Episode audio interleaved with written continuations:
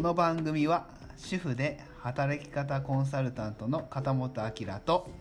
お片付けのプロライフオーガナイザーの片本由紀が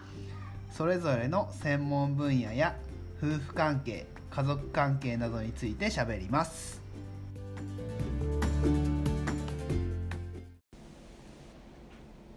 こんにちは、こんにちは、はい、金曜日ですです今日からテーマというものをあまり考えずに喋ろうかなと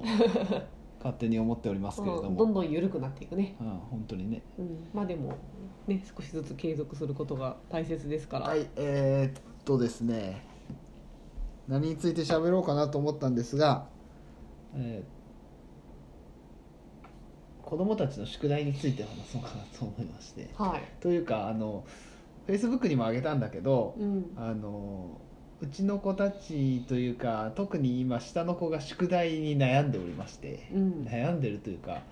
どっちかというとまああれ先生によってさ宿題の量って変わってくるじゃんそうだからあんなにね全先然違っ生によっててくるじ違ゃんうんだなっていうのがいやでもそんなもんじゃん、うん基本的にう、んうんでまあその長男くんの先生は宿題は少なめなんよね多そうだ分ねで次男くんの方は多めなんよね多分そうだねだからまあそのしかもどっちかといえば長男くんの方がまあまあ年年齢のこともあるかもしれんけど集中してできるっていうのがあってそうでね次男くんはちょっとダラダラするみたいな感じのがあるからうんうんどうしても次男くんの方が遅くなってしまうと。そうだねでっていうのもありうんそれプラス彼はまああのこの前聞いたら嫌なのが算数算数ねね別に算数が嫌いなわけではないんだけうど、あんの足し算をやるときに、うん繰り上がりの足し算をやるときに、うん今さくらんぼ計算っていうのをやるんですよ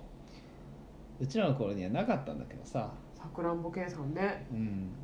まあ、要は、えっと2つえっと何足す何っていうその2つ目の数字、うんうん、足すじゃなくて足される数字かうん足される数字の方うんの方を、まあ、2つに分けて、うんそれを10、えっと前の数字と一緒にして10にしてそれと、えーそれの余りを1の位にすればさくらんぼけ、えっと答えが導かれると、うん要はその2つ目の数字を2つに分け分けるところからさくらんぼに似てるからさくらんぼ計算っていうみたいなどうやろうね多分あれは。うんでそのさくらんぼ計算っていうのを要はいちいちその書かないといけないと。まあいちい式ちのって下にそういちいちっていうのもあれなまあいちいちって言っちゃダメなんだけうどん要は例えば9たす3だったらうん3の方を1と2に分けてうん12に10と2にするとうんでその1と2っていうのをわざわざその3の下に12っていうのを線引いて書かないといけないんようんう、んそれがねそのものすごく面倒くさいとうんまあ確かにそうだなと思うわけですよ、うんそれは面倒くさいだろうなとうんだって別に 9+319+3 は12っていうのが普通にできる子であれば 9+3 は12って書きたいところなのにそう1と2にわざわざ分3をけて1ねと2っていうふうに書いて、でそれを9と1を結んで丸にして10にした後に 10, 10と212って書かないといけないみたいなその手間が面倒くさいっていうふうなそうだねことをよくよく聞くと彼は言っていてう、んだったらじゃあもうそのさくらんぼ書かんでいいよとうん別にできるんだったらそんなさくらんぼ計算なんてせんでいいよっていうふうな話をしたら、うん彼はそしたら先生に言われるかもしれんみたいな。うんやってこいって言われるかもしれんみたいな感じで言うからじゃあそれはもう父ちゃんがそのプリントなりせあの連絡書なりにあの書くからうん別に、その普通にそのさくらんぼ計算をしなくてやりますみたいなことを書くから、うんじゃあ別にもうやりたくないんだったらさくらんぼ計算やらずに普通に宿題その答え書けばって言ったら。分かったって言ってそれを普通にやったわけさ、うんうんまあそれはもちろんさくらんぼ計算やるよりはその方が早いよね絶対まあそりゃね当たり前だけど何のために算数カードやってんだってことでねだからねそれもそうなんよ、うんそこもだから矛盾してるなっていう今日そのフェイスブックの後に書こうかなと思ったんだけど、うん投稿の後にそのさくらんぼ計算をやってそのなんていうのロジックをねうん要はその、覚え覚えさせるっていうか理解させるっていうのも分かるうんそうそれはせにゃいけんっていうのは分かるうんなんだけどそれに加えて計算カードを暗記させるっていうのもあるわけじゃんあるねそれ意味ないそれってなんか矛盾してるような感じがすごくあるわけさうんだってそっちではロジまあ両方ね両方ないといけんっていうのがあるんかもしれんけど、うんそのロジちゃんとした考え方をうん身につけるっていうのとプラス早く計算するために暗記するっていうふうなことを両方やらないといけんのかもしれんけどなんかそこって矛盾してるような気がわしはしてさうんなんか微妙だなって思うわけよねで結局持ってったのそれで持ってったようんまあ別に何も言われんかったんじゃない多う分そんしたら多分ねなるほどうん何も言わないからさうんうんうん別にうん言われなかったんだと思うよそうねでなんかそれで要はそのさくらんぼ計算っていうのをしないと減点されるっていう風なツイツイートとかがねうんあったりしたしたりとか、うんそのわしのフェイスブックのやつにもコメントにも、うんそのさくらんぼ計算をしていかずに普通に答えを書いたらうんそのさくらんぼ計算をしてきなさいっていう先生からのコメントが、うんそのプリントに書かれて戻ってきたとかさ、うんそういう風なことがあったりするんよね。うんまあまあ確かにその考え方を身につけるのは大事なんだと思うんだけどうんうーんどうでしょうって思うわけよそれは、うんうんどうでしょうかねその辺はそうだねまあそのなんて言うんだろう一番初めはなんかみかんとかりんごとかを並べる状態とか、まあ、おはじきうん並べる状態でこれを足してって、まあ、10が数えられたら10の位で書くんだよみたいな感じになってるからさう、んまあ、それはそれで本人たちが目で見て分かってるみたいなうんでさくらんぼ計算はその10になる仕組みを理解するためのものじゃん言ったらうんそうよあと何個足したら10になるんだろうとかうんいうことを理解するためのもんだから、まあ、それはそれでもうその仕組みが分かってしまえばうんいいんじゃねって私は個人的に思うよねうんそうだねもう別にさくらんぼ計算のそのさくらんぼ計算の大事なところってそのロジックがその子供たちの中で分かったかどうかっていうところだけであってうん別にさくらんぼ計算がきっちりできて答えを導き出してるっていうことが必ずしもいいとは限らんじゃんだって9だす3は12ってすぐ出た方がさ早いし大人になってからさくらんぼ計算ってしないんだからうんそのそこまでそのプリントに必ずしも100%ちゃんと書かせるっていうことがいいのかどうなのかっていうのは矛盾しとるよねうんと思うよだしあの覚え方もやっぱ得意な子がいると思うのよそのロジックを理解して初めてあそうなんだと9には1を足したら10になるんだって分かってああ算数面白いっていう子もいれば9たす3は12っていううんその暗記カードの、あのー韻を耳で聞いてそれで覚える子もおるわけじゃんうんだからなんか一緒くたにね全部そのやんなかったら減点みたいなのって意味ないよね結局そのゴールはさ9たす3が12になるよっていうことが分かるかどうかっていう話じゃんうんそうよううんんと思いました、うんそうなんよねうん、だからロジックを覚えたらいらないんじゃねって思ってる私はうんなるほど、ね、そ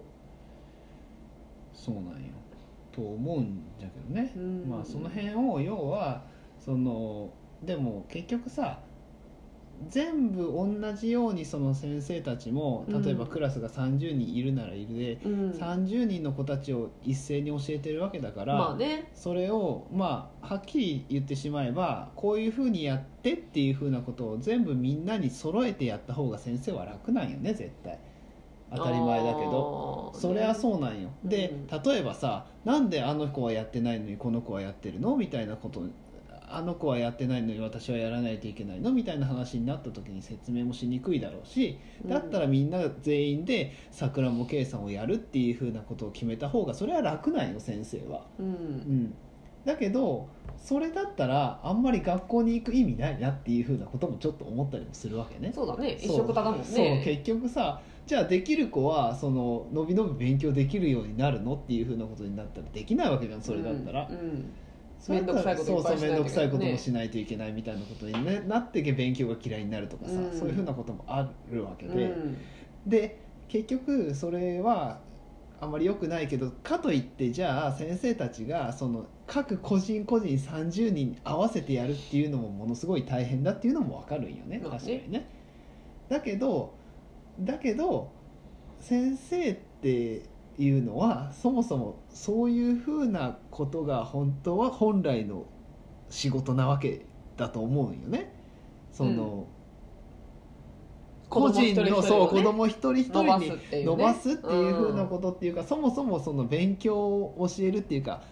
っていうのが先生の仕事なんだから、まあそうだそれはやってほしいなっていうふうなことは思うんだけど、うんその裏には先生の余裕がないっていうのもあるんだろうなっていうこともすごく思う。その先生がね忙しすぎるとか、まあね結局ブラックだみたいなことになるわけじゃん。うんこの前も誰かが言ってたけど、うんその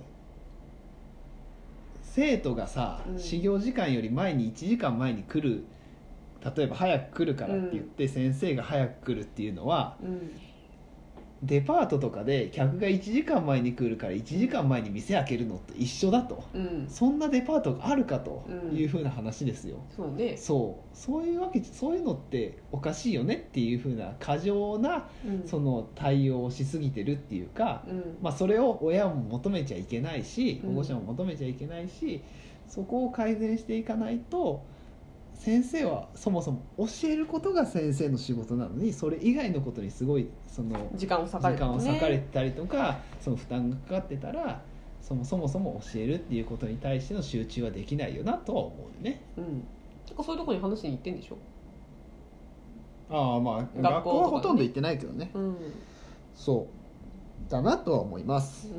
んでもね確かにあの子供がさ勉強を好きになるきっかけってさ何々先生の教え方が良かったとかさ何々先生が面白いからとかさやっぱそういうのが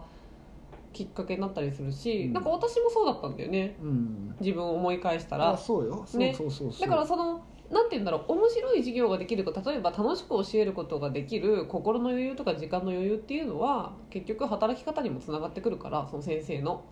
なんか小学校ねいっぱいいろいろあるけどなんか親もまああんまりね学校に対して要求をしすぎずなんか先生たちもなんかそのやらなくていい仕事とこのやりたい仕事っていうのをね分けて考えられるようになったらいいなってすごい思うよね。うん、そうねうん、そうなんですよまあ桜も圭さんからそんな話になりましたけれどもうん、まあ桜も検査できるようになったら別にやんなくていいんじゃねって いう。別にまあいいかなとは我うん々は思います我々はねまあ、そもそも宿題って何なんだっていうふうなところもあるので、そうねまあ、その辺はまたお話ししようかなと思いますはーいはい以上です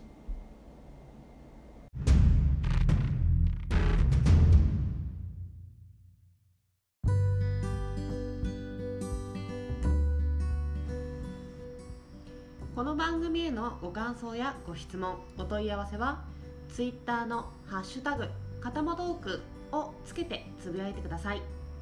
取り上げてほしいテーマなどもお待ちしていますそれではまた次回の「かたまトーク」をお楽しみに